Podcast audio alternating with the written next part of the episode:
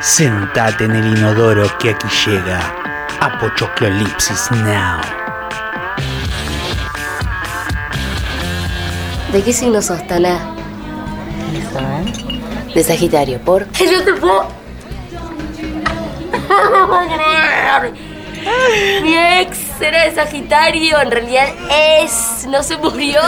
Y tengo dos muy, muy amigas, Gachi y Pachi, las dos de Sagitario, Tana. No lo puedo creer, no lo puedo creer. No lo puedo creer. No te lo puedo creer. Qué increíble. Sos vos, tu ex y tus dos amigas Gachi y Pachi son todos de Sagitario.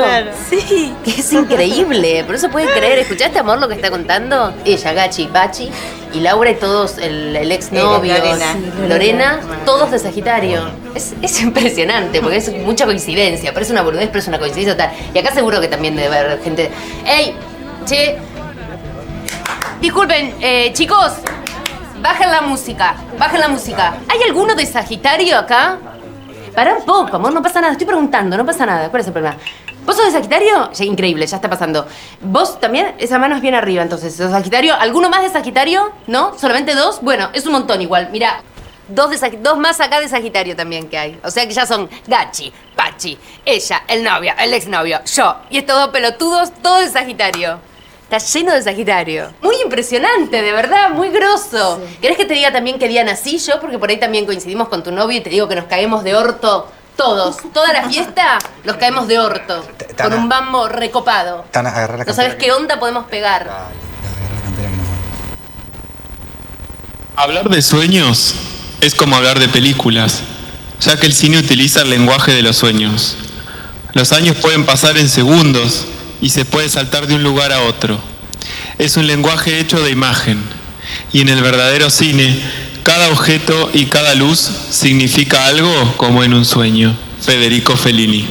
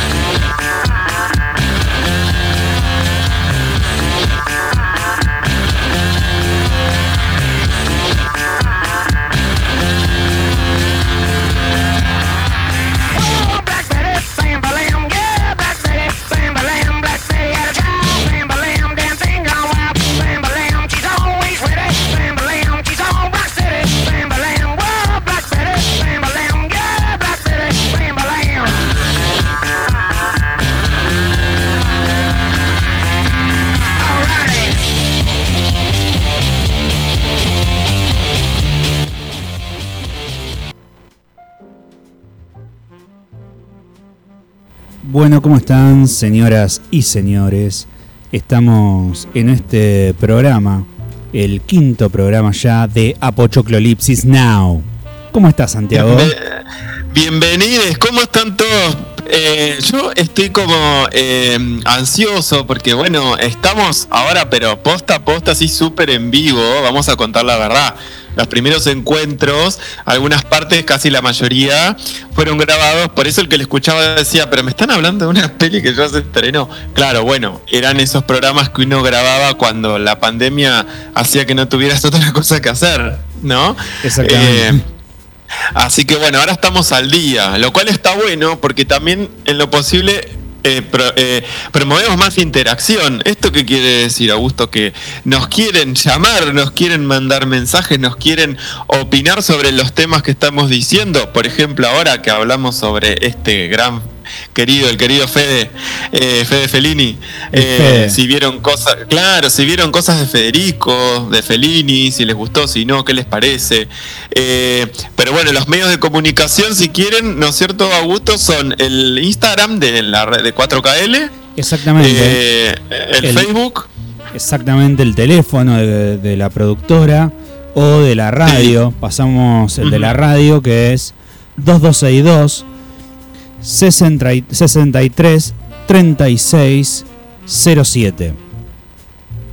Perfecto, entonces repetimos 2262-633107. Pueden dejar los mensajes que quieran, siempre que sean de cine o aledaños. Eh, y bueno, Augusto, arrancábamos con un diálogo que se ha vuelto de culto, ¿no? De, Sí. de, de esta película argentina que, eh, que, bueno, que se llamaba Un novio para mi mujer, ¿no? Exactamente, una película del Chueco Suar, donde eh, se, la Tana, digamos, se convirtió en un personaje eh, que es de alguna manera una respuesta a, mm, a todo lo que fue ese- esa cultura light de los años 90. eh, del tema del feng shui, de- del amor, de la paz. Bueno, la Tana Sí, Ferro sí. es, es lo que nos pasa a Sí. todos cuando nos metemos demasiado en esa No, cultura. no, eh, eh, no, la Tana Ferro eh, en mi per- eh, personalmente es una es un ser que le- yo si estoy la escucho hablar así no voy a querer dialogar nunca con ella.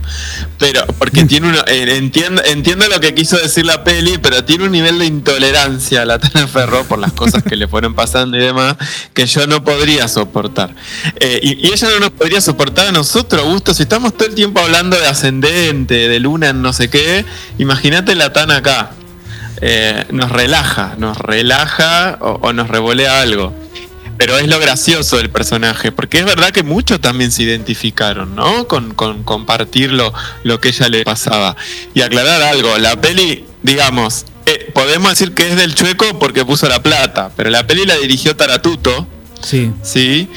Que es un, un, un director que, que tiene otra, otros jueguitos metidos ahí, otras pelis, eh, también del índole de comedia, ¿no? Como No sos vos, soy yo, otras pelis que, que suele meter lindos diálogos, que por ahí no cierran tanto como historia, pero tienen muy buenas conversaciones muy argentinas. sí, sí. no, sí, no sé qué pensás vos. Sí, sí, totalmente.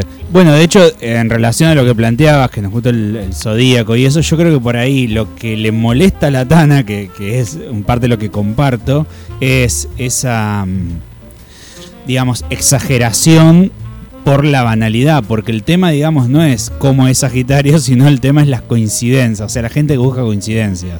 Ay, vos naciste el, el tal día, el mismo día que nació mi, la- un tío de mi abuela. Y eh, tiene por ahí más que ver con eso.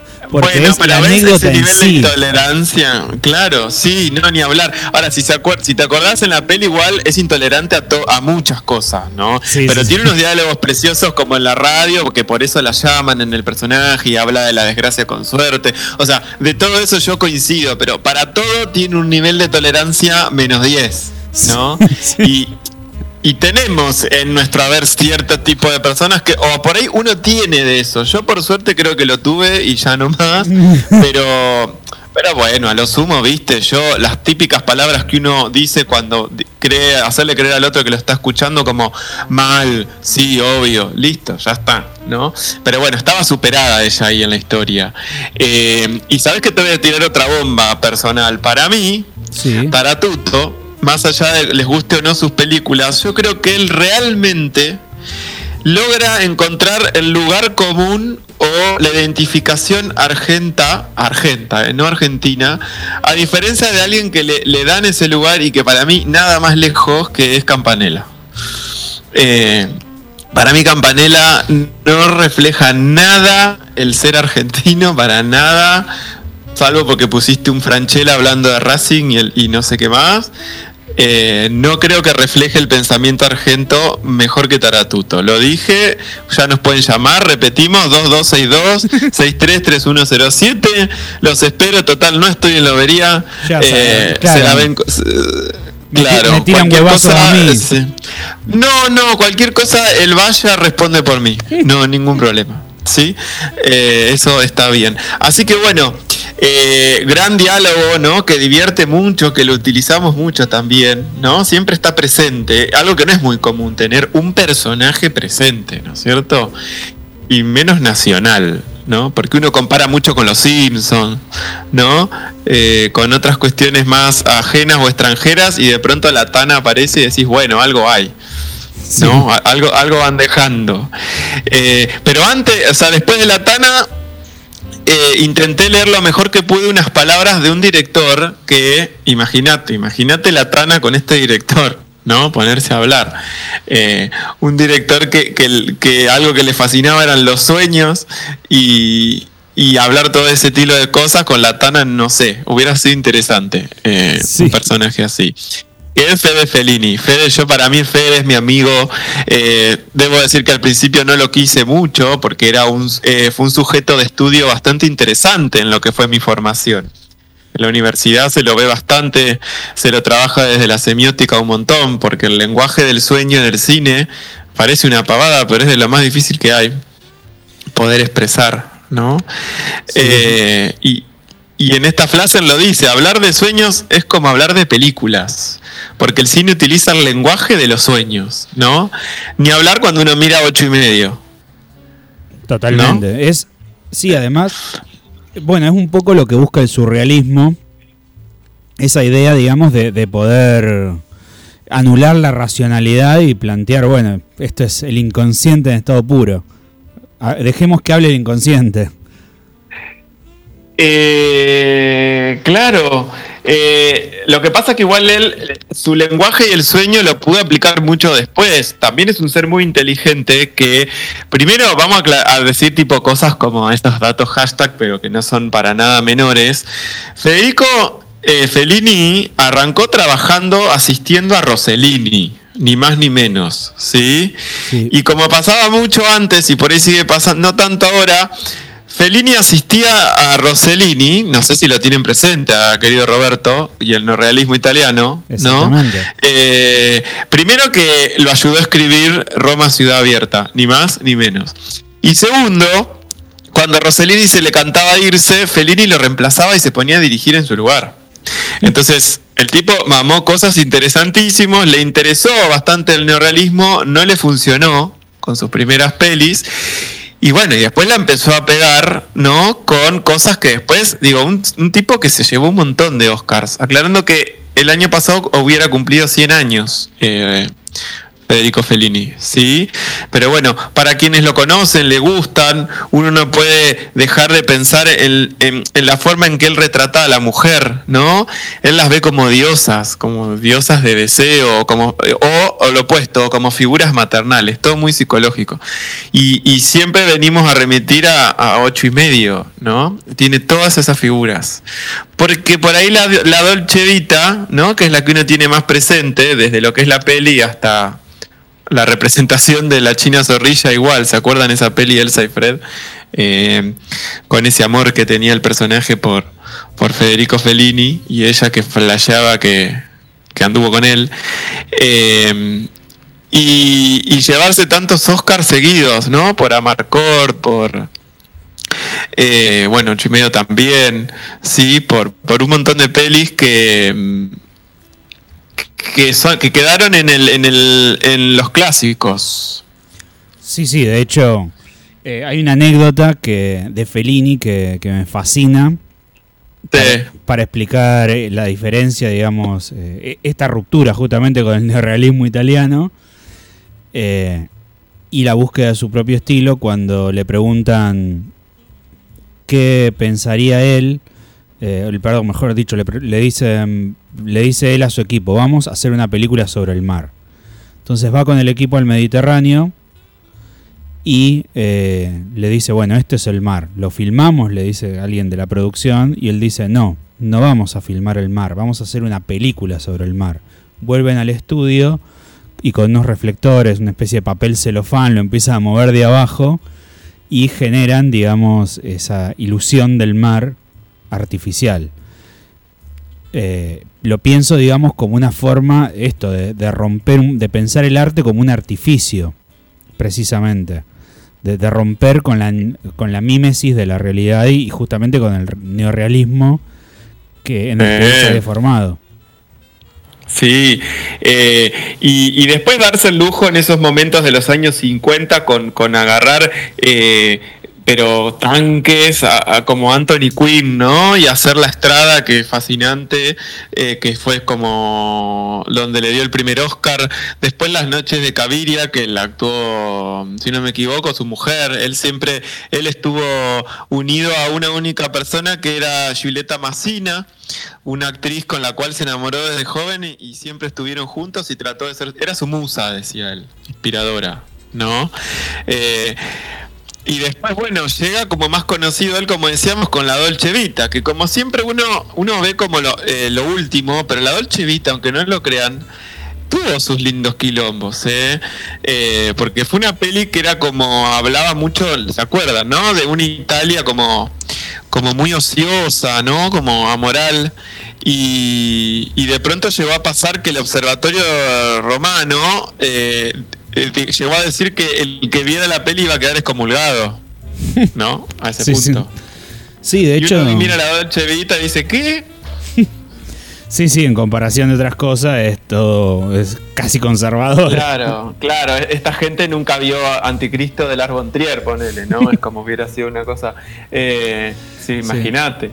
Eh, así que bueno, Federico Fellini eh, me parece que merecía más que nombrarlo y, decir unas palabras de él, traerlo, porque es un gran inspirador, es un gran referente para todos, porque si bien, por ejemplo, a Augusto le debe haber eh, interesado desde la composición, la creatividad, la escritura, la dirección, para mí tiene mucho en lo que es la imagen, Federico, ni hablar en ocho y medio, ese blanco y negro, tan lindo, tan pensado, tan lindo iluminado todo. Amarcor, pero ni hablar. Eh, así que bueno, gracias Federico por estar, por haber cumplido, creo que ya hubiera cumplido 101 o estaba cerca. Eh, no vamos a sacarle el signo por si nos escuchara la, la, la Tana Ferro. Eh, pero bueno, no lo vamos a averiguar. Acá le esperamos. Así que eso fue- Nos, le paramos de mano la a introducción. Sí, sí. Obviamente, es- perdón eh, que te interrumpí, porque recuerden que no estamos juntos, estamos en distintos en extremos. Exactamente. Yo estoy en, en la, Siempre. en la República de Lobería Claro. y Y acá. yo estoy en la capital del pecado. Exactamente, en El Babilonia. pecado argentino, claro. Eh, Augusto, eh, obviamente volver a repetir donde quieran mandar mensajes por ahí, chusmiemos, yo no estoy chusmeando, pero si alguien escribió algo y si no, el próximo encuentro lo repasaremos, lo que quieran escribir de, de Fellini, lo que hayan visto. También avisar que nosotros hablamos y recomendamos, pero de pronto algún radio escucha nos quiere decir, che, hablen de esto o miren esto, con mucho placer. eh, podemos intentarlo a menos que no nos no, no, no nos guste, no mentira, si no nos gusta igual. Eh, Exactamente. Pero bueno, es un programa que hablamos un montón, pero que está bueno ahora que estamos en vivo, eh, de alguna forma interactuar, ¿no es cierto? Exactamente. Tenemos eh, el WhatsApp abierto. Así que Bien, sí. no lo dude, no lo dude, señora. Escríbanos. Exacto, exacto. Eh, así que bueno, eh, en realidad esto es el inicio y, y de lo que era nuestro primer bloque, ¿no? Nos mantenemos por ahora igual, ¿no es Sí, cierto? sí, seguimos en el guion. donde, claro, en donde arrancamos eh, con lo que tiene que ver con hablar, aunque sea de todo lo que se viene, uno de los próximos estrenos, sí, que están, están ya, este que vamos a hablar ahora está ya saliendo del horno, o sea, se estrena el 28 de mayo, sí, el viernes que viene. Eh, Sí. Que va a estar un ratito en cines, ponele, si es que abren, no creo. Eh, y se supone eso, lo que está planteado es que esté en cine y que una vez que, que termine lo que se llama la cuota de pantalla, la cuota de pantalla, eh, vamos a explicarle a las personas, tiene que ver con una, un tiempo estimado que, se, que lo estipula el instituto, que tiene que estar la película en cartelera. ¿Sí? A Bien. partir, eso por lo menos siempre son dos semanas. Si a las dos semanas supera tal rango de entradas, puede, es como que vas pasando de nivel, ¿viste? Como que decís, bueno, listo, Como una en los semana jueguitos. más. Exacto, si no te vas. Te vas y empezás a buscar formas de distribución por otro lado. Por eso vemos que hay pelis, viste, los tanques que duran un mes, dos, como Endgame de Avengers, que duró como dos, tres meses en- en, cartelera. Y obviamente las pelis argentinas, que gracias que duran 10 días. eh, salvo que estén en los de circuito nacional que duran un poco más. Entonces eso es la cuota de pantalla. Esta peli eh, que vamos a hablar ahora es la segunda parte, ¿sí? Una peli que vino a instalar un poco lo que se llama eh, el terror, a instalar, viene a meterse con el terror de los monstruos, como las pelis de estas que ya vimos varias, no los kaiju, como hablamos en el primer programa de, De Godzilla y. sobre Godzilla, sino estos tipos de monstruos, monstruos reales, no monstruos de personas, eh, que se llama, eh, eh, ¿cómo se llama? A Quiet Place, parte 2, ¿no? Eh, así se llama la película en inglés, ¿no? Después vieron que cada país toma su traducción. Sí. eh, y no me acuerdo cómo se llama, Un lugar en silencio se llama en español. Querida, sí. encogí a los niños 3. Claro, no, eh, se llama un lugar en silencio y no nos vamos a meter tanto con el mensaje de lo que tiene que ver, para ustedes si no la vieron, vamos a hacer la primera entrega, es eh, un mundo postapocalíptico donde hay una invasión de monstruos que son solamente sensibles al ruido, ¿sí? Entonces, qué interesante es un mundo donde te das cuenta que sos recontra ruidoso y que al mínimo sonido aparece esta cosa que te va a agarrar y te va a hacer pelota. Porque no tiene ojos, no, o sea, no tiene nada, solo te escucha y te hace pelota. ¿sí? Eh, un elenco lindo, porque está Emily Blunt, que para mí es una actoraza, actoraza alemán y actrizaza. Eh, tiene el- la primera entrega, el protagonista es John Krasinski, ¿sí? que, que dirige a su vez las películas. Me sorprendió para muy bien como director. Eh, John Krasinski, para los que son seguidores de series, es el actor de The Office. ¿Lo tienen The Office? Eh, la versión americana. ¿Sí? Es eh, Eh. en, en la, la primera versión eh, Sí. se- eh, actúa Sandra Bullock, ¿no? No, estaríamos equivocados. Ah. Porque Sandra Bullock hizo después, salió lo que se llama Bird Box, Sí. que vendría a ser lo mismo, Sí. pero con Mal la- hecho. No, no, no no, dijimos que no. porque. Ya no, dijimos. pero ¿sabes por qué? Porque a mí no me gustó, pero tampoco la vamos a defenestrar. Es difícil, era pretenciosa. Recuerden que en Bird Box la, cu- la cuestión acá era que vos, al revés, solo dependías del sonido, porque si habilitabas tu mirada, te reventabas. Entonces tenías que estar todo el tiempo vendado, porque no sabías qué eras lo que mirabas, que te directamente te mataba. Acá es al revés. Acá vos no podés omitir sonido. ¿Se entiende? Emitir Entonces, sonido. Sí, emitir, perdón, hablo mal. Eh, y. ¿Cómo es? Eh, y en la primera entrega es eso: es una familia que encuentra un lugar adecuado para poder quedarse, que, que se ven obligados a empezar a convivir co- solamente con mirarse. Y bueno, el enganche, si querés, es que una de las nenas de la familia es sorda. Entonces, ellos de por sí, de alguna forma te quiere decir, mira, nosotros la sacamos barata porque por esta nena que es sorda, nosotros sabemos lengua de señas, entonces nos comunicamos re piola. Entonces es una peli que están toda la peli hablándose en lengua de señas, que no emiten una, no emiten una sola palabra y que se están escapando de estos monstruos, que lo interesante de la dirección es que logra que vos sientas, por ejemplo, una bolsa que se mueve y ya te desesperás, porque decís, listo, viene el monstruo. Lo cual no es fácil, ¿no? Eh, y la segunda tiene que ver ya con la secuela, esta familia que se ve obligada a cambiarse de, de locación. eh, y que ya eh, no lo avisamos, uno de los nenes es un bebé, entonces tenés este desafío de cómo haces para que no llore, ¿no? Mientras corres. Eh, y se ve que en la segunda han, han hecho un artefacto que creo que todo padre quisiera. Es feo, pero es como una especie de caja donde ponen el bebé adentro con un tubo de oxígeno, entonces el bebé puede llorar, gritar y no lo escuchás. ¿No? Va- van por todo el lado con el bebé en esa caja en la, en la espalda, Sí. eh, tras- tra- trasladándose. Nosotros siempre deja- estamos dejando en Facebook el- lo que es el tráiler, mírenlo, porque ya nomás el tráiler arranca con un plano secuencia súper espectacular de ellos andando en auto, eh, escapándose, eh, manejando ella como los dioses. Eh, sin que se los trague un, un camión y un monstruo y toda la cuestión. Eh, así que bueno, el 28 de mayo debería estar estrenándose y si no después ya la pueden ver, en, va a estar en Paramount, ¿no? Por la plataforma de Paramount. Obviamente, si es en Paramount, yo doy fe que está bueno, porque la verdad que Paramount viene entregando unas cosas impresionantes. Es, Eh, como la, la verás, no- productora no del me- padrino. Sí, claro, bueno. Sin ir más lejos. Como verás, no me extendí con otra cosa porque como esto te decía, el, el programa pasado ya hablamos un poco del cine inclusivo. Esta peli no es para nada inclusiva porque no es que la, la sorda hace otro papel y va por su vida. Hace de sorda y, y hace uso de su... De su Sordez. eh, de su desafío, de su sordera, para decir, ah, mira, te cagué porque yo soy sorda y, me- y no- y puedo zafar.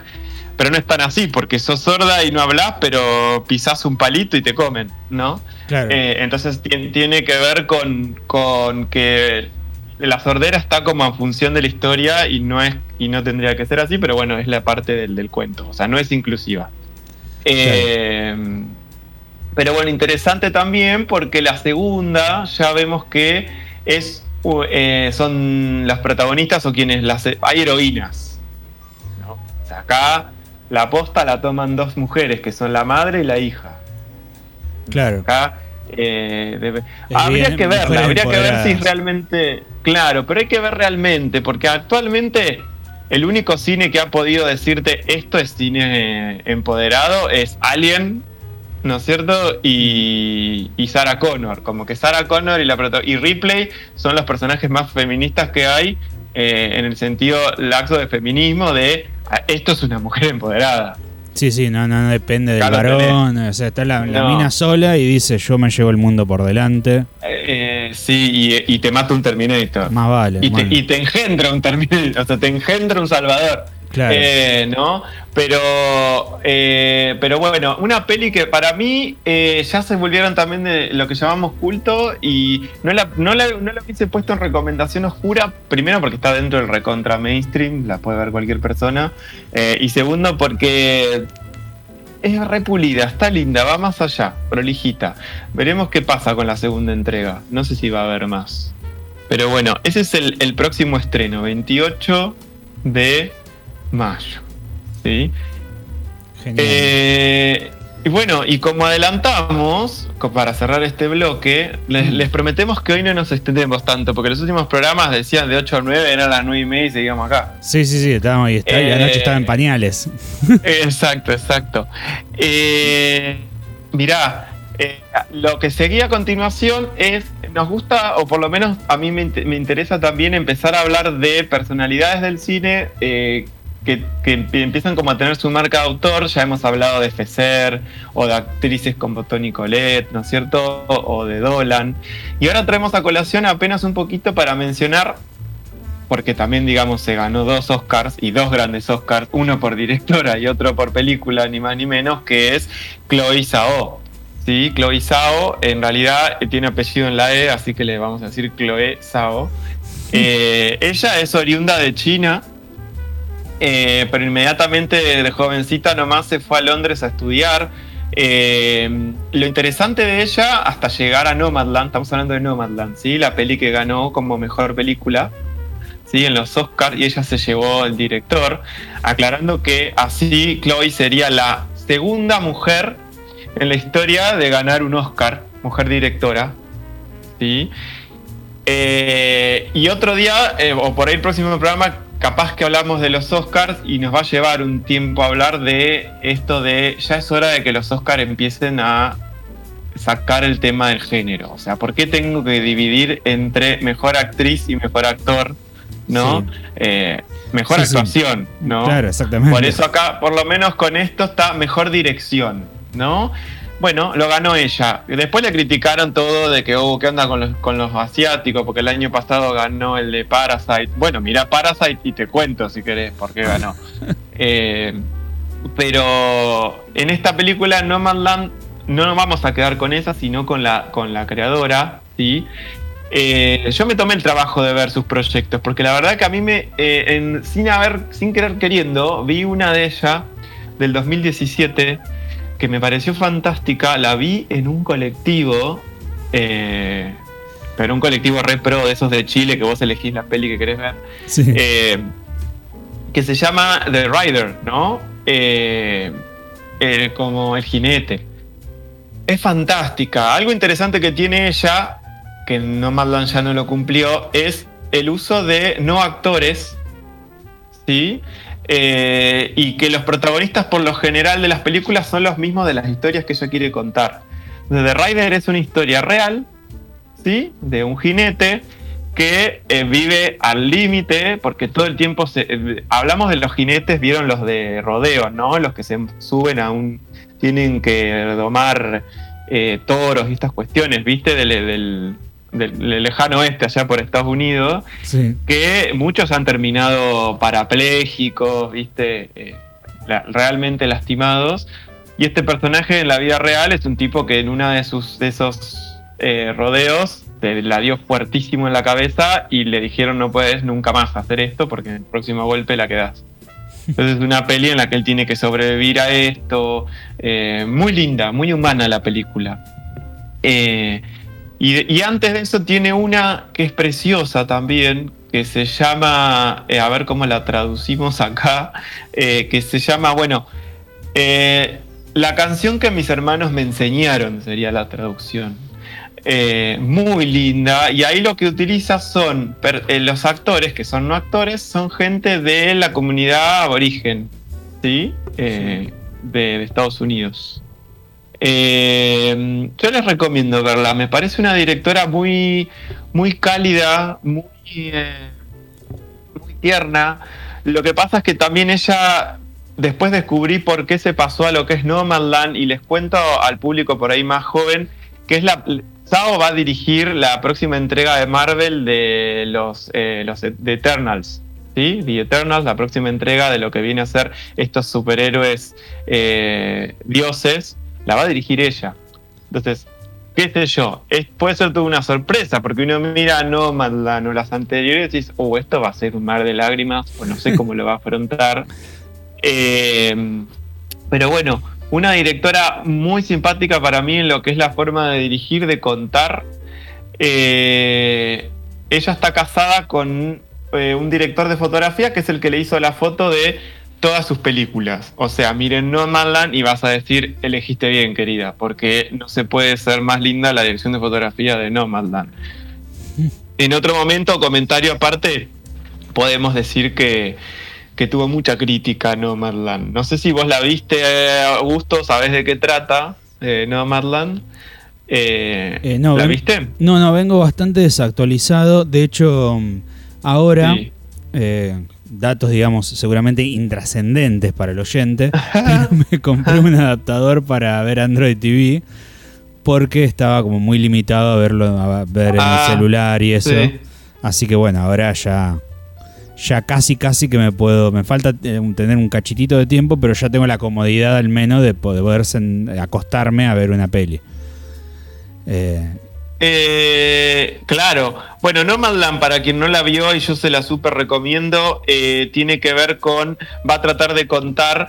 eh, acá metió a un pedazo de actriz que es Frances McDormand y el resto después son todos actores que son realmente protagonistas de esa vida que propone la película, que tiene que ver con cómo viven las personas nómades que se trasladan en su, en su pequeña camioneta o, o casa rodante o lo que tengan y cómo van por el país ¿no? Trasladándose y cómo en determinados lugares de Estados Unidos se juntan y tienen sus propias convenciones y, viven no, en calidades de vida muy buenas, con laburitos más o menos para ir ajustando plata para la nafta o para, para comer o lo que sea. Y bueno, la protagonista es una mujer que queda viuda y que no tiene más nada que hacer y decide emprender este tipo de vida. Las quejas fueron que, si bien la gente que actúa son nómades reales, eh, los otros nómades decían, "Pa, yo no vivo así, ojalá. O sea, eh, vivo peor que esto. Y la dirección de fotografía es muy cálida. De pronto ella está re descompuesta, haciendo su necesidad en un balde, eh, adentro de la camioneta, y está todo cálido. ¿Viste? Decís, Sí. ah, bueno, listo, cago feliz, porque por lo menos está como eh, todo muy cálido acá adentro. Claro. Y sale y es un desierto de noche, eh, pero tiene un sentido, pues lo que quiso hacer ella, que hace mucho con todos, es como romantiza la cuestión. ¿Se Sí. entiende? Sí, sí, es como muy romántica ella. Es muy romántica en sus historias, ni hablarla del jinete. Así que bueno, Chloe Zhao, que para mí viene en alza, vamos a ver si no defrauda con lo que es The Eternals, que ya ahí es Hollywood puro. O sea, se pasó a Hollywood puro. Pero bueno, ella se formó para eso. Estudió en Londres, en la mejor escuela de, de cine. Tiene con qué. Y bueno, y tampoco ha habido directora en lo que es el mundo de Marvel. Así que se viene, se viene algo interesante. Eh, bueno, Augusto, vamos a adelantar algo antes de irnos al segundo bloque, si te Claro, parece. el segundo bloque, digamos, es una entrevista. Vamos a adelantar un poco y ya te comento que vamos Sí. 32 minutos más la entrevista, ya que de vuelta nos pasamos con el tiempo de la hora. Bueno, vamos, les prometemos Pero- que vamos a, a entrenar. Pero sí, pero les decimos a los oyentes, a los radioescuchas, que no le tenemos miedo. No, claramente. Si, no. si quieren venir, que peleen. Le- les daremos batalla. Exacto. Eh, adelantar lo siguiente. eh, ¿Se acuerdan que una de las propuestas era empezar a hablar con gente que hace cine? Queremos tratar de hacerlo un poco ordenado, de empezar con los que son las cabezas de equipo y después ir de a poco. Por ahí en los dos encuentros anteriores ya hablamos con alguien que se encarga del laboratorio y con alguien que se encarga de lo que es eh, la El parte de gaffer, que, que es un rol que viene en escala como después del director de fotografía. Pero bueno, ahora lo que vamos a hacer es arrancar con eh, la parte de dirección. ¿sí? Entonces, lo que se viene a continuación es una entrevista a un director que, bueno, yo conozco muy bien porque laburé con él y estuvimos ahí promocionando la peli en la página. Y él va a hablar un rato, no se lo pierdan porque es muy gracioso, Mati es muy simpático eh, y la vamos a dividir en dos para que escuchen la música del soundtrack oculto que siempre presentamos, a ver si descubren cuál es, ya que estamos en vivo. Puede ser interesante que nos escriban a ver de qué peli piensan que es el soundtrack. ¿Sí? Eh, un y soundtrack bueno, muy interesante muy interesante. de una película muy interesante. Muy interesante. Eh, no, la próxima, cuando venga el siguiente bloque le vamos a dar una pista. Pero ahora nada, solo escuchen y nos vemos después de esta canción. Apochoclolips Now con la conducción de Santiago Suárez y Augusto Mónaco, dos conductores con más onda que los de MDQ, pero que no son hermanos.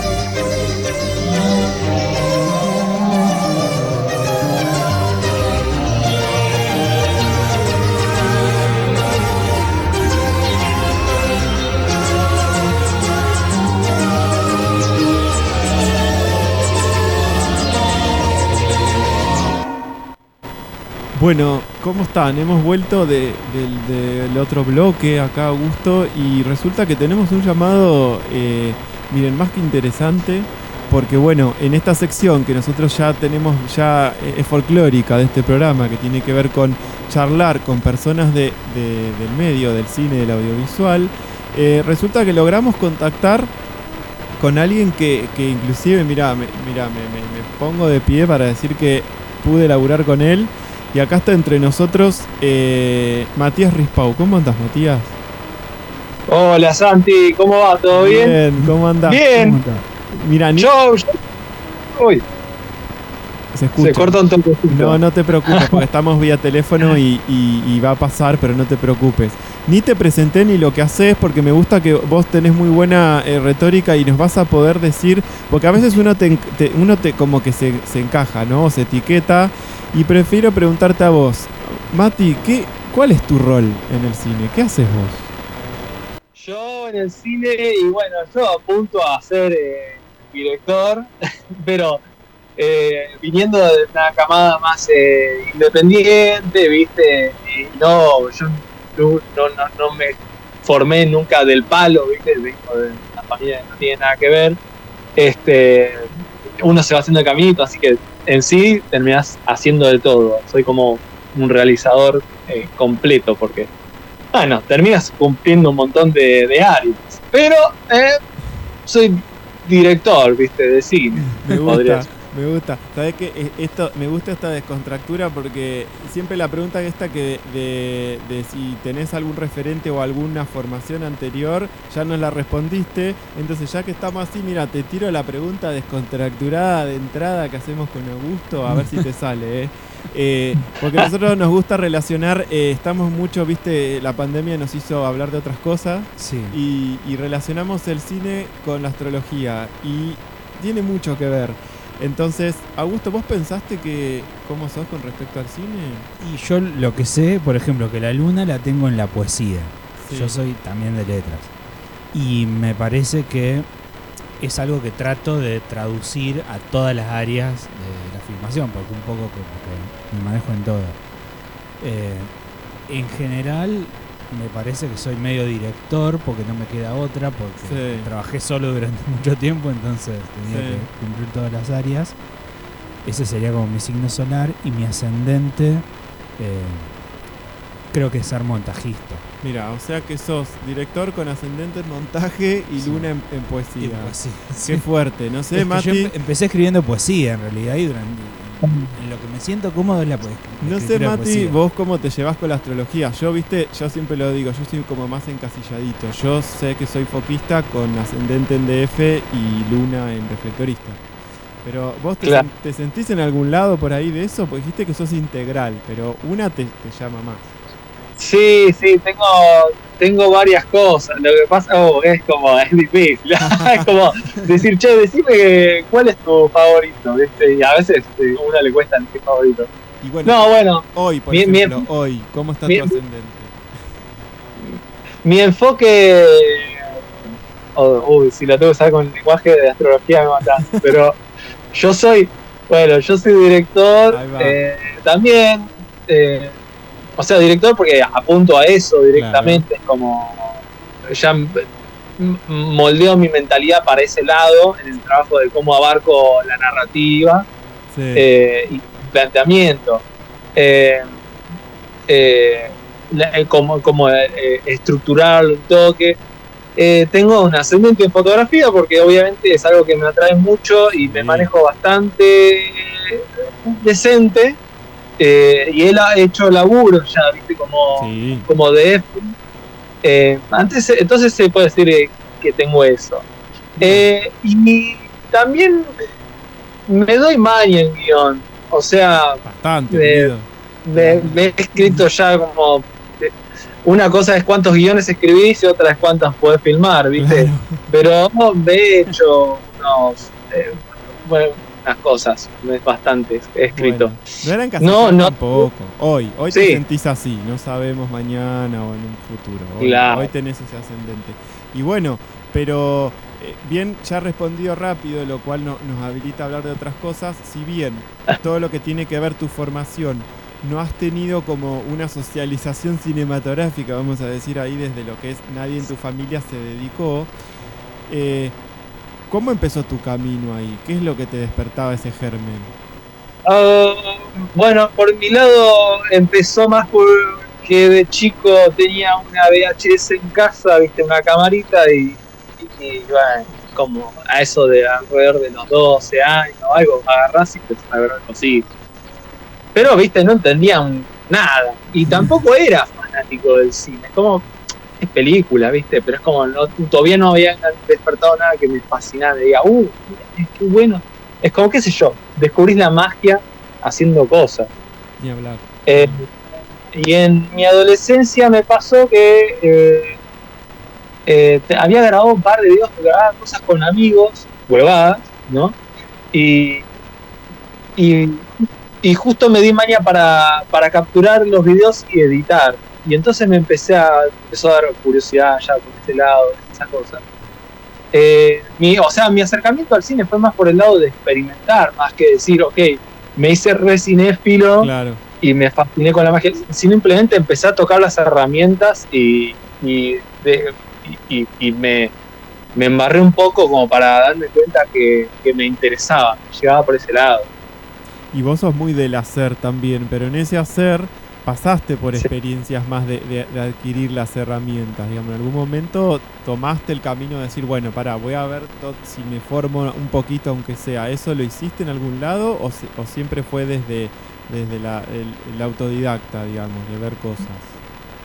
Y fue un poco de las dos cosas, pero sí me metí a una escuela de cine para, para que me guiaran, ¿viste? Un poco, porque en ese momento no había internet, ¿viste? Claro. y, y como que había averiguado, viste, dije, no sabía qué hacer, viste, y, dije, voy a probar a hacer el cine. Y fui a averiguar una escuela de acá de Olivos, eh, es más tipo terciaria, viste, Sí. y, y explicaban un poco todo lo que, lo que abarcaba y me parecía interesante como la idea como, como taller, ¿viste? Por ahí ir a hacer cosas, ¿viste? Me copaba eso, experimentar.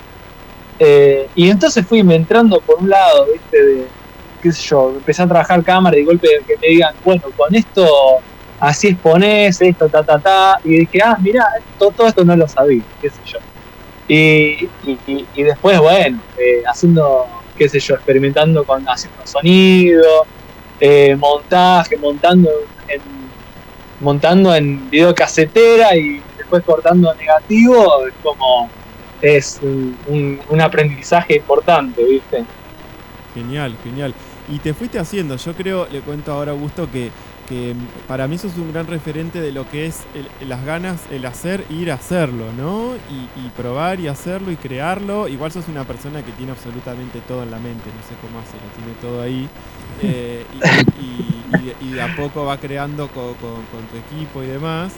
Eh, pero todo lo que has hecho, que después te vamos a, consultar, digamos, lo que has hecho un poco también para que lo sigan viendo los que nos están escuchando, eh, digo, eh, se ve y que está puesto más el Mati de el Mati de las entrañas, ¿no? Como que todo sale de las entrañas y que de pronto hay, se ve la técnica que aprendiste, pero los proyectos están por ahí. ¿Cuál fue el primer proyecto que, si querés, entre comillas, lo hiciste de forma profesional es la palabra? No, no sé, de forma seria, tampoco, no sé.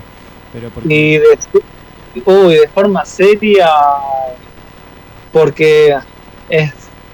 Y yo que yo recién diría capaz eh, que por ahí no ya mi, segundo largometraje, blanco negro, porque todo lo más lo hice, eh, pero parte muy de, como vos decís, de las entrañas, eh, más como de, ah, ¿cómo sería? El impulso enérgico, ¿viste? Las ganas Sí, sí, claro, sí, sí. la función, ¿viste?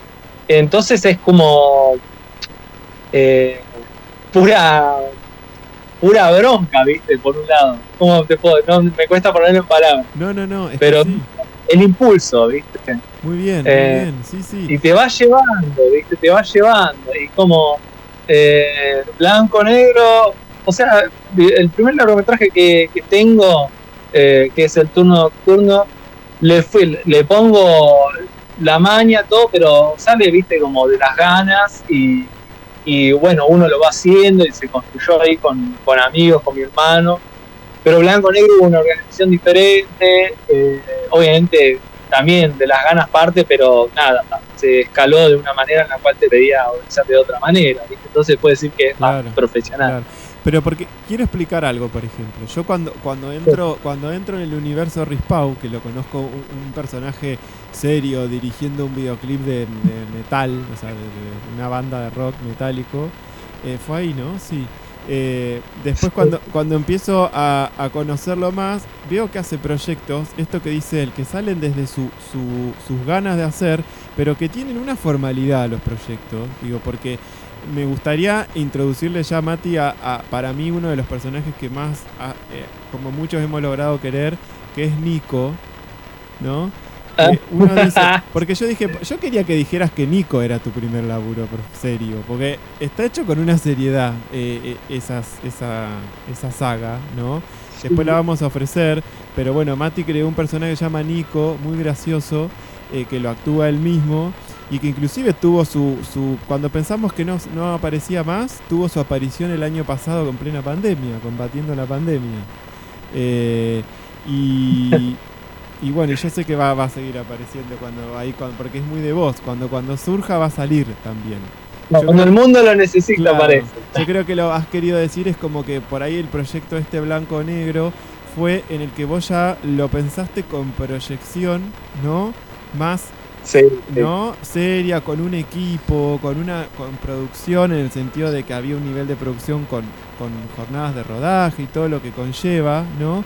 Cuando por ahí entiendo Sí. que tus proyectos son más de, bueno, voy capturando, voy registrando y armaré el proyecto cuando, cuando tenga que ser, ¿no? Claro, sí, es que el proceso va así, o sea, voy voy capturando y eso es paciente de organizarse con algunos amigos que tienen ganas de hacer también Sí, y sí, y va saliendo, va, se va haciendo. Eh, como planeas algunas cosas, pero viste, es muy suelto. también. claro. Lo que pasa es que lo bueno que tiene Mati es que eh, vamos a promocionar, bueno, acá en, en este momento Augusto tiene en su poder eh, la imagen de, de los créditos finales de Blanco Negro, o sea, ya se le spoileó el boludo que no la vio todavía. Eh, Créditos finales, no es Claro. un spoiler. eh, a lo que era ver un poco la estética de. Claro, eh, pero la pregunta es, por ejemplo, eh, porque esto es algo que no hemos hablado con otros colegas.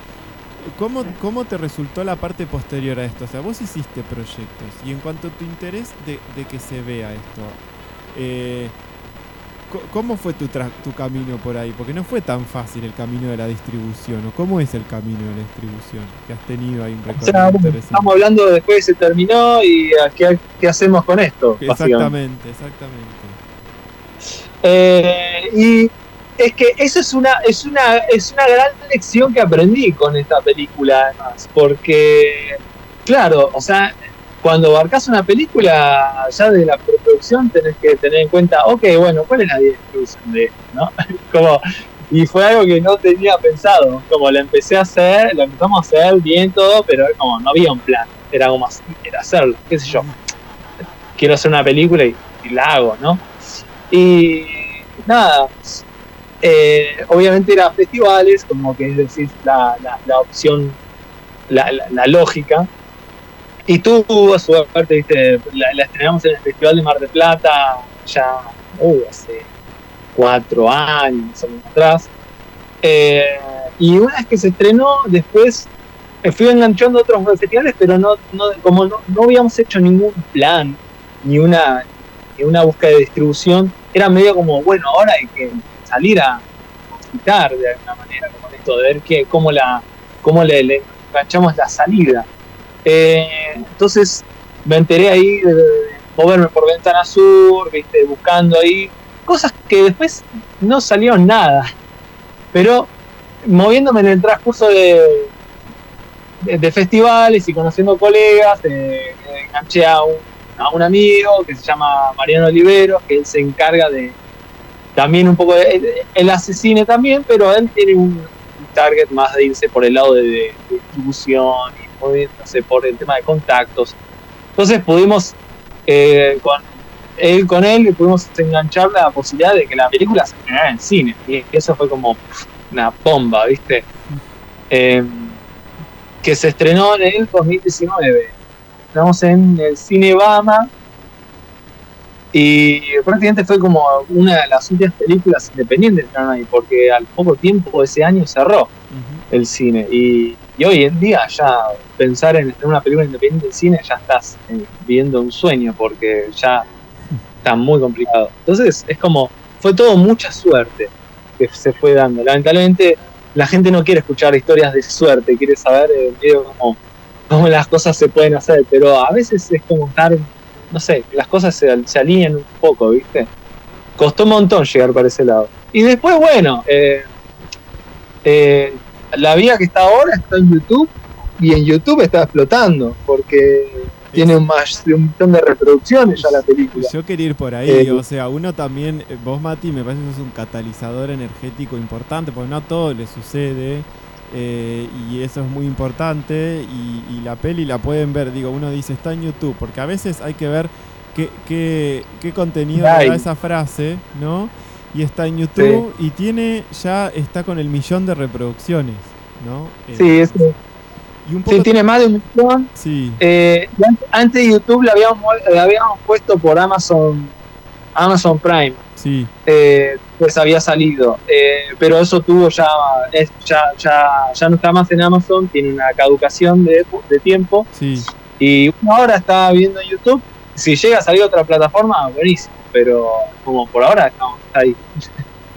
Pero bueno, digo, esta, eh, uno como, vos pienso, vos como director es, digo, la peli la vio un millón de personas, o sea, o no sé, pero está, la vieron. Me parece que va por ahí tu lado también, que esto que decís, atravesaste un camino bastante laberíntico en el mundo de la distribución, que no es fácil, y aún así me parece que está bueno, no sé qué sentís, digo, ¿qué, qué, qué te produce a vos esto? Es decir, Y- mira, hice un Mira, camino, pa- para mí es, es una la cosa, la, la devolución, decir, ok, la vi un millón de personas y encima me decía otro colega que hace también en, la- en el cine independiente, me decía, mira, tener una peli independiente que se vea un millón de reproducciones, hoy en día YouTube con todo lo que hay es como zarpado, está, está buenísimo.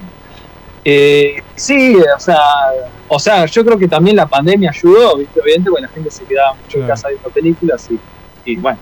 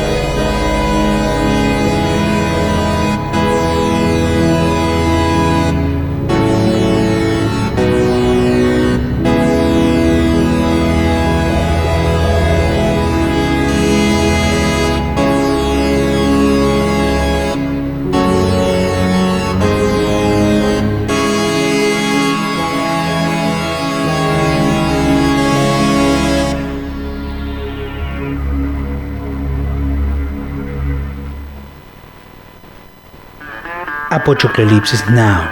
el programa que amarían los que nunca lo escucharon, odiarían los que no saben que existe y provocaría la indiferencia de quienes aún no han nacido.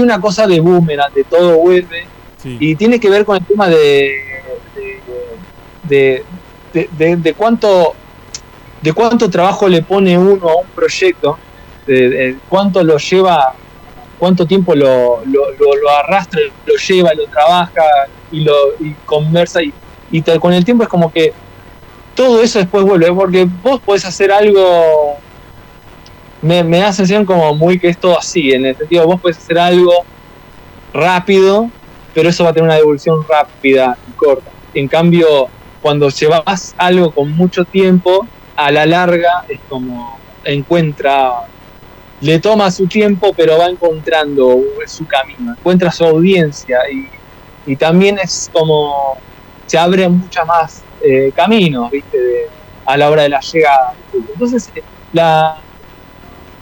Nada, eh, tiene otro, otra devolución, mucho más, más grande. Más a, se puede decir que se hace un poco más trascendental, por decir así. Como cual. le da cual. más. más eh, nada, perdura más, básicamente. Claro, claro. Y vos que, vos que ya sabemos y lo, y lo declaraste que te, como que vos te referís como alguien integral, eh, entendemos que el la mayor porcentaje de tus proyectos vos has sido tu propio productor, ¿no es cierto? Eh, ejecutivo por lo menos.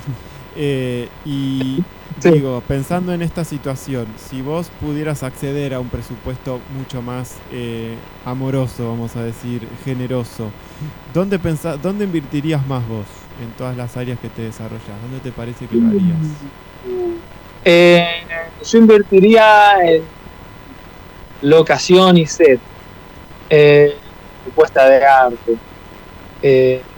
No por decir que no pondría también actores, pero capaz que, viste, son.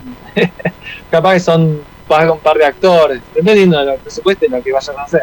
Claro. Pero le pondría ahí porque eh, es, son las cosas que se ven. ¿viste? Es ahí le pondría yo.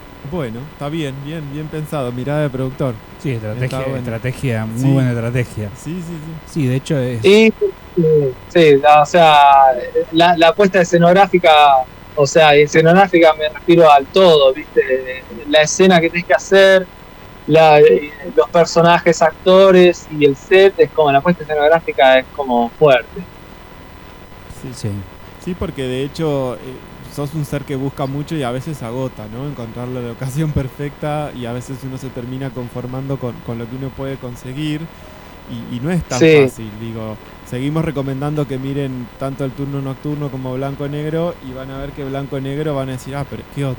O sea, eh, es autogestivo el muchacho, pero la hicimos en San Martín de los Andes, ¿no? Y sí, señora, pero fue autogestivo, o sea, no se preocupe. Sí, a- a- a- además soy como que aprecio mucho en las películas cuando se hace en un lugar, ¿viste? Y pasa en un lugar posta, ¿viste? Sí, Porque es, eh, nada, es palpable de otra manera y me gusta, por ejemplo, nada, si se tienen que, los personajes que se tienen que caer y embarrar, caer al bar, llorar bajo de la lluvia, un desastre y piparse, y es como, la verdad que van a sufrir un poco porque la, la quiero hacer así.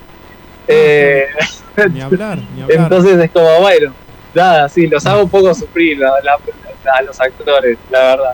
Este, porque soy, soy bastante hincha pelota con eso. Igual viste que los actores tienen eso de que los castigás y encima te agradecen. Sí, eh, sí, obviamente no creo que sean todos los casos, ¿no? No. Pero, pero hay, hay uno, bueno, hay cuantos actores que les gusta vivir la experiencia. Eso está buenísimo, obviamente, Sí, porque sí. después todo eso, eso se ve, se ve. Este, hay películas en las cuales hay situaciones de, por no decir que son películas documental, pero están filmadas de una manera muy, eh, muy libre, como que está el set armado y pasan cosas muy intensas.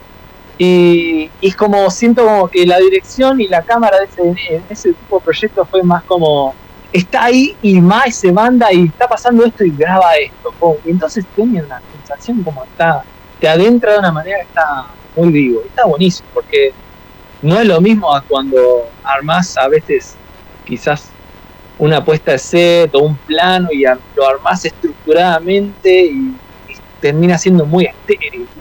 Ni hablar, No, ni hablar. Che, y Mati, ¿qué, ¿cuáles son tus, tus referencias a la hora de pensar los proyectos? Sé que pueden ser muchas, pero. O por ahí las primeras, o decís, yo voy por este lado, porque hemos ya consensuado de que uno hace su camino, pero siempre tiene como algo miró antes, ¿no? Y, y tus referencias, por lo menos artísticas, ¿hay algunas?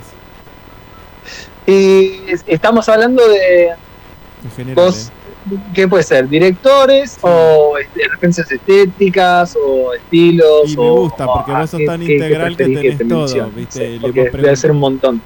Y bueno, Eh. si querés, decime, a ver, porque me gustó, digo, a ver, pintura, me dijiste artística, no sé, tenés, porque quiere decir que entonces hasta vos sos tan integral que me parece genial, de que tenés referencias pictóricas, eh, de directores, y a su vez también puede ser de, de, no sé, literarias, pero la que vos quieras, digamos, ¿qué, qué es lo que más recurrís? Eh, bueno, en una construcción más eh, eh, más armada y más conseguible, puedo decir. Hoy te puedo mencionar eh, eh, directores, por ejemplo. Lo que pasa es que va cambiando, ¿viste? Uno va pasando los años y va envejeciendo y, y va cambiando los gustos, pero qué sé yo, eh, te puedo decir los clásicos que me influencian, me han influenciado, Sí, son por ejemplo Orson Welles, sí, eh, ¿no? Como qué sé yo, clásico, ¿no? Eh, Sergio León, yendo por un poco más de, de- de- de la- de la- las películas, los western, pero siempre tomo un poco de western en, en lo que hago. sí, sí. Eh, pero más Tano también. Tornatore también, Claro, eh, Tar- bueno, yendo para otro lado, Sí. Tarkovsky, genial. Tarkovsky a full. Eh, el opuesto, Tarkovsky es Kubrick también. Para hacer la otra al lado de la moneda. Eh, Sidney Lumet. Sidney Lumet me gusta- me gusta mucho. Eh, en los últimos años lo de tiene como una banda de películas el, el tipo. Pero en los últimos años me he puesto a ver mucho Sidney Lumet. ¿viste? Eh, hay un par de películas que me, gustan mucho. Eh, pero lo que me gusta de, de él es, eh, bueno, justo la puesta en escena, el trabajo con actores que hace está buenísimo. La dramaturgia que tiene está re buena. Sí, Eh, eso es lo que tomo muy de él Buen que me montón. gusta. Park Chan Wook, pero bueno, es como, no es tan clásico, pero tampoco es tan moderno. Tan moderno. Eh, Kurosawa, Kurosawa, bueno, el tipo pinta en la pantalla. eh, Sí. y sí, qué sé yo. Y ahora, hoy en día, los- en estos últimos años, más modernos, me gusta Denis Villeneuve, para el lado más de Hollywood. Ah. Igual tiene un par de pelis antes de arrancar en Hollywood que está. Eh, Incendies está buena. Eh, Robert Eggers, me gustó mucho El Paro. ¿Te gustó el Eh, eh, ¿Sabes que te iba a preguntar antes de la privacidad? Porque me parece que era como una peli que es muy auspicia Rispau esta peli, es como muy linda para vos. Ah, me encantó El Paro. ¿Viste? Sí, al hilo, ahí tú. 4-3, blanco-negro, locación súper climática, es muy climática la película, todo lo que me gusta. Es tal cual, así que si, si nos está escuchando, eh, usted mira este director, esa peli y, y es una fuerte referencia de, de, de Mati. Che, Mati, por último preguntarte, ¿y actualmente estás creando, sé que estás creando algo o en proceso o cómo venís? ¿Cómo viene ese, ese creador? Bueno, eh, sí, la, el, el fin del mundo me cayó de una manera en la cual me, me manejó un poco por el lado de, eh, de una idea que fue creciendo y ahora estoy haciendo una peli Sí. eh, que tenemos ya, estamos ya en la recta final Qué porque bueno. filmamos bastante.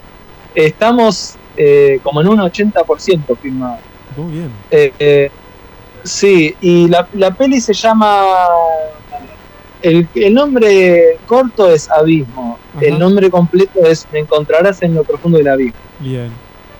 Eh, que tiene, tiene influencias. eh, bueno, la idea está inspirada de un cuento que se llama Picnic extraterrestre de los hermanos Lugaski, eh, que es, eh, bueno, está ya mencionado Tarkovsky, que es el cuento en el cual Tarkovsky se basó para hacer Stalker.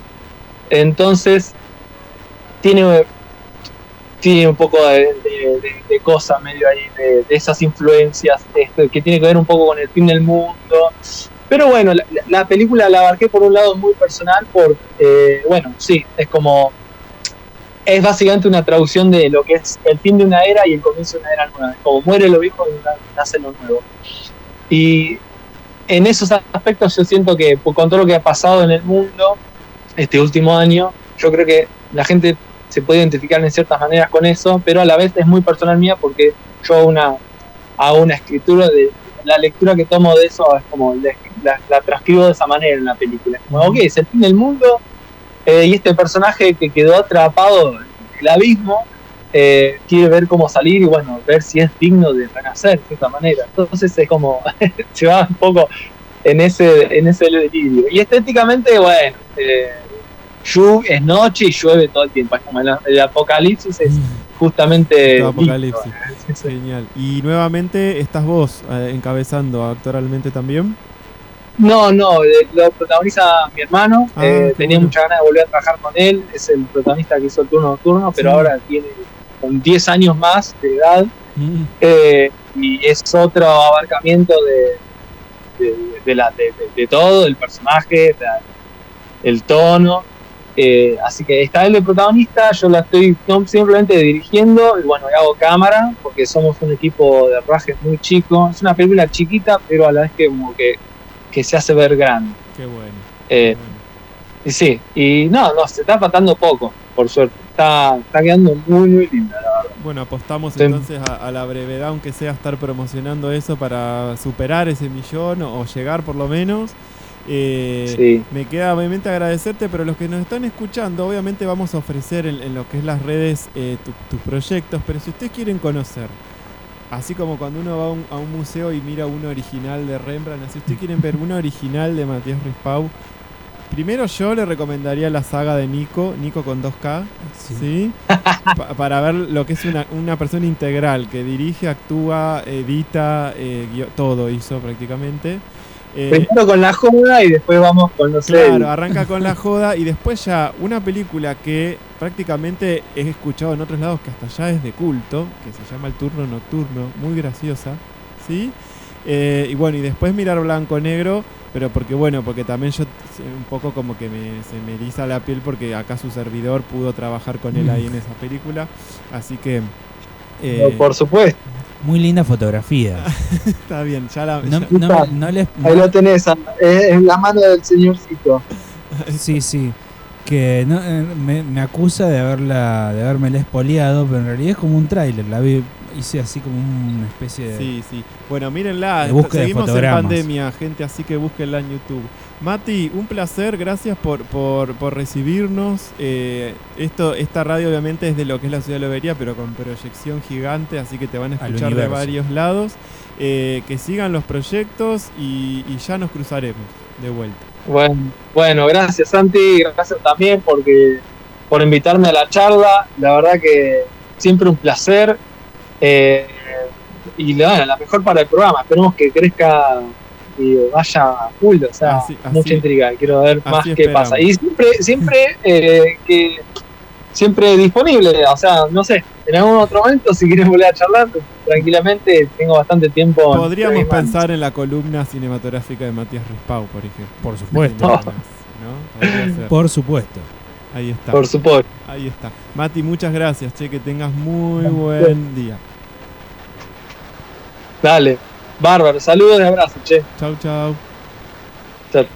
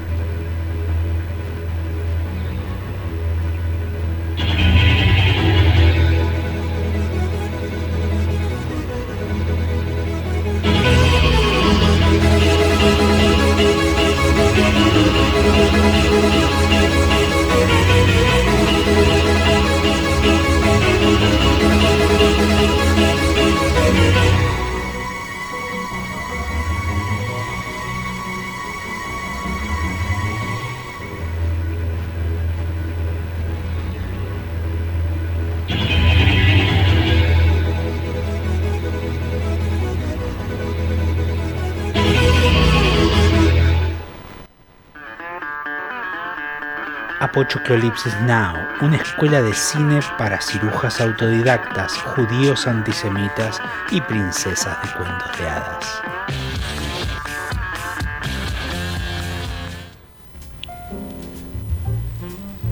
Bueno, entonces volvemos acá con. Acá estamos de regreso, ¿no? Seguimos siguiendo, como quien dice. Sí, seguimos siguiendo. Vamos a aclarar cosas. Eh, la cortamos en dos la entrevista porque, bueno, era larga. No al final no cumplimos la promesa, son las 9.25. Eh, pero bueno, es una charla larga con Mati porque tenía mucho para dar y, y no íbamos a andar coartando la situación. Eh, no sé si, si los que nos escuchan estuvieron descubriendo la música, de qué película puede ser. Debo, debo admitir, eh, Augusto, que algunos radioescuchas me escribieron y me dijeron, ¿qué onda? Hay una canción que es más larga que Eructo de Jirafa, porque eh, la verdad fue larga. Sí, sí. ¿no? Eh, pero bueno, ojo que la peli, si la ven, nada que ver, no es así de, de- de larga en el sentido de, de que te vas a aburrir para nada. Eh, pero bueno, yo creo que la han descubierto más de uno, porque no estuvo en cualquier película esta música. Eh, y bueno, no sé qué, qué decís vos, Augusto. ¿Cómo seguimos? Es un clásico. eh, podríamos eh, eh, develar el misterio. ¿Te parece? Todo tuyo, todo tuyo porque es, ha sido una elección tuya. Así que me parece propicio que vos nos cuentes a qué película pertenece esta música. Esta música pertenece a la película La Mandarina Mecánica, no, La Naranja Mecánica, una película de Stanley Kubrick basada en el libro homónimo. eh, y me parece, digamos, una, una obra maestra eh, que es medio futurista de los años 70, que atraviesa, digamos, parecen, casi podríamos decir que son casi tres películas. Eh, en el sentido de que hay tres narraciones y a veces, digamos, cuando vamos, la primera y la última se conectan y en el medio es como que hay otra película, que es la parte, digamos, donde el personaje principal está en la cárcel, nuestro queridísimo amigo Alex. Eh, Sí, sí, no, no se le ha hecho fácil, porque quienes han tenido la posibilidad de leer el libro, yo debo admitir que el libro lo leí eh, terminando la secundaria y te parte un poco la cabeza si lo lees a esa edad o Sí. antes. Eh, y cuando uno empieza a pensar en, en adaptación, eh, complicado, ¿no? Un libro que imagínate, vos seguro, estoy seguro que lo leíste, pero Sí, sí. un libro que tiene tiene hasta su propio diccionario atrás, ¿no? Como que uno va leyendo la novela y dice, no sé qué significa esto, vas atrás y buscas el significado y volvés. Y así sucesivamente, con un lenguaje que la peli usa también, ¿no? Estos protagonistas. exactamente. Eh, es un lenguaje Bueno. con muchas palabras del ruso. Claro. Mis, Sí, drogos, por ejemplo, son mis amigos. Y en la película, digamos, eh, eh, es interesantísimo esto a nivel lingüístico, que se utilizan estas palabras y sin embargo, eh, por repetición, uno termina entendiendo más o menos qué dicen, qué quiere decir cada una de estas palabras. Eh, sí, después la, la asimilás prácticamente. Eh, bueno, la naranja mecánica da para charlar un montón y hablar de Kubrick. Vamos a dedicarle algún espacio en otro momento. Pero eh, una banda de sonido interesante. Hasta ahora veníamos metiendo medio cosas pop, mainstream, bla, bla, bla, ¿no? Y, y la propuesta de Augusto es genial porque es una peli que se mantiene en el tiempo, que la puedes ver cuando quieras y te va a seguir produciendo algo. Y que la banda de sonido o el soundtrack está en función de la historia también. Una, una, eh, una música que, que tiene sentido la propuesta. Así que bueno, ahí estuvo eh, La Naranja Mecánica y... Y por mi parte, yo, bueno, yo me siento muy divertido porque la verdad que el vivo está buenísimo.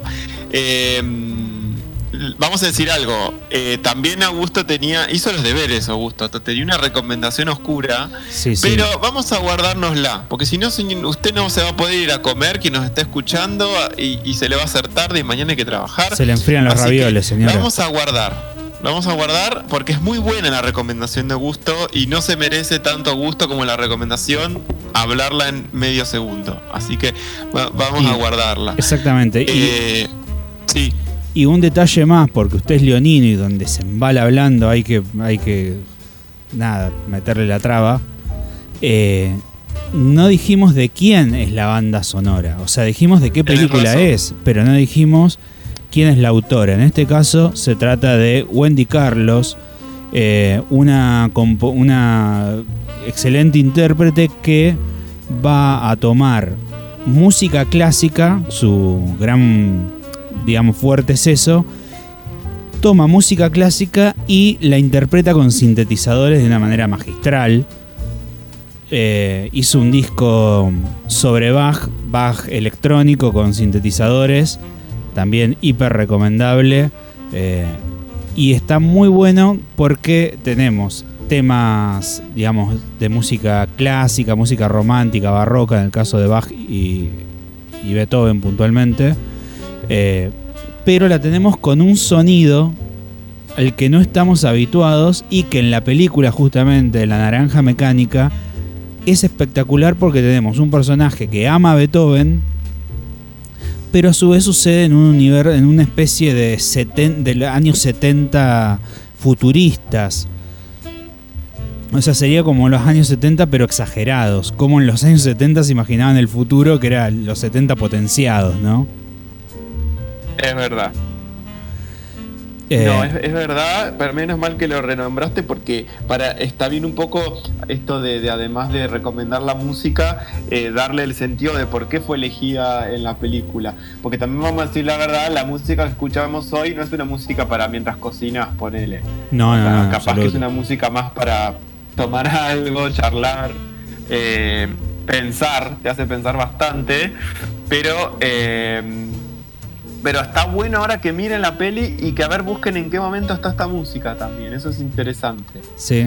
Eh, ¿No? Y, y- Así que bueno, gran Y- recomendación, Augusto. y hablando también de este tema de, de jugar con la música como, contra, en- como recurso contradictorio, eh, tenemos, por ejemplo, escenas que son hi- hiperviolentas acompañadas de esta música clásica. O sea, esta música se termina, el sentido de la música se termina de completar con la imagen y con el argumento. Por eso también me parece tan interesante ese diálogo de recursos que, hace, que utiliza Kubrick en La Naranja Mecánica. Ni hablar, que es una referencia que después utilizó un montón de gente a la, a la posterioridad. ¿Cuántas cosas hemos visto si nos ponemos a pensar donde hay escenas que son ultraviolentas y de pronto tenés una canción eh, nada que ver o, o que por ahí eh, no responde a la situación violenta? Yo ahora me acuerdo de algo super mainstream como una peli que estoy seguro que no la viste. Muy probablemente. llama- no, que, que si no me equivoco se llama eh, Spring Break que son como cuatro amigas que van a- al famoso Spring Break, viste, de Estados Unidos, que se descocan todos ahí. Sí. Y, y de pronto las pibas, de la, por cosas de la vida, se vuelven chorras. Y, y de pronto están en un tiroteo re violento y suena Every Time de, Bri- de Britney Spears. Sí. ¿no? O sea, nada que ver. Una cosa con la otra. Una canción lenta, romántica, con una balacera. Algo tiene que ver, pero digo esto de utilizar el recurso eh, que no sea tan eh, empático, ¿no? Para sí. chocar un poco. Exactamente, esa, esa, a veces esa contradicción, uno habitualmente, digamos, Sí. como que el, el ABC del lenguaje audiovisual dice que tiene que haber un- una unicidad entre todos los recursos que se utilizan. El recurso sonoro, la imagen, el color, el encuadre, eh, la gestualidad de los actores, etc. Pero también, digamos, cuando hay directores que se la juegan y dicen, bueno, ¿qué pasa si genero contradicciones con esto? Se generan efectos muy locos y de hecho me parece, digamos, que son sumamente interesantes y atractivos porque no, como espectadores nos descolocan y nos ponen incómodos porque no sabemos si disfrutar de la música o si sentirnos mal por, la, por lo que estamos viendo. Por ejemplo, Es verdad, un, es verdad. un caso puntual en, en La Naranja Mecánica es cuando están por violar a, eh, a una mujer, eh, cantan eh, I'm Singing in the Rain. Estoy cantando bajo la lluvia, que es una canción hiper alegre. I'm singing in the rain, I'm singing in the rain. Sí, sí. Y eso mientras le está pegando patadas a un tipo que lo está dejando en el piso, le están por violar a la mujer, la pobre mujer, digamos, que, que le abrió de buena voluntad. O sea, una escena de una violencia total, gratuita y eh, además, digamos, de un sadismo, porque hay un disfrute del dolor de parte de los personajes. Sí, es verdad.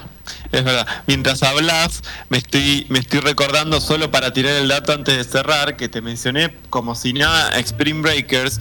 Creo que es la peli más ble de este director que que es eh, Harmony Corinne. Eh, este muchacho guionó la mayoría de las pelis de Larry Clark, tipo Kids, ¿no? Y por ejemplo, una peli con la cual se hizo famoso es Gumo. Yo no sé si viste Gumo, pero es una cosa que no lo puedes creer. Eh, que tiene que ver mucho con, con población. Él siempre trabaja poblaciones medio como eh, del extremo, del extremo malo, de, Estados Unidos. Gumo es súper violenta. De pronto se mandan una- varias más. Llega Spring Breakers con una peli que tenés todas actrices tipo de High School Musical. Por ejemplo, una Selena Gómez que en el medio de la peli renuncia porque no quería estar tan expuesta. Eh, y termina siendo una del año, hace dos años que se llama The Beach Boom, muy graciosa con un Matthew McConaughey que se la pasa drogado y borracho. Eh, muy, muy graciosa, pero bueno, porque digo, tiré Spring Breakers y por ahí la han visto. Eh, Augusto, yo me parece que ya estamos para ir a comer, vos, yo y quien nos está escuchando, no sé qué decís. Sí, sí, ya nos excedimos 36 minutos de la... Ni hablar, Del- ni hablar. Nada, así que hemos, Así que bueno, hemos engañado a nuestros oyentes para que nos escuchen 36 Perdón, perdón nuevamente. Prometemos que la próxima menos, pero no, no prometemos mucho. Por lo pronto, muchísimas gracias. Eh, muy bueno este, este espacio. Sigan escribiendo por ahí a, a partir de lo que escucharon. Mándennos recomendaciones, opiniones de todo lo que hablamos, a ver qué les parece. Si quieren que hablemos de otras cosas. Eh, repetimos, está el Instagram de 4KL, el Facebook de 4KL y el, y el WhatsApp 2262-633107. Por mi parte, muchas gracias, Augusto. Nos estamos viendo.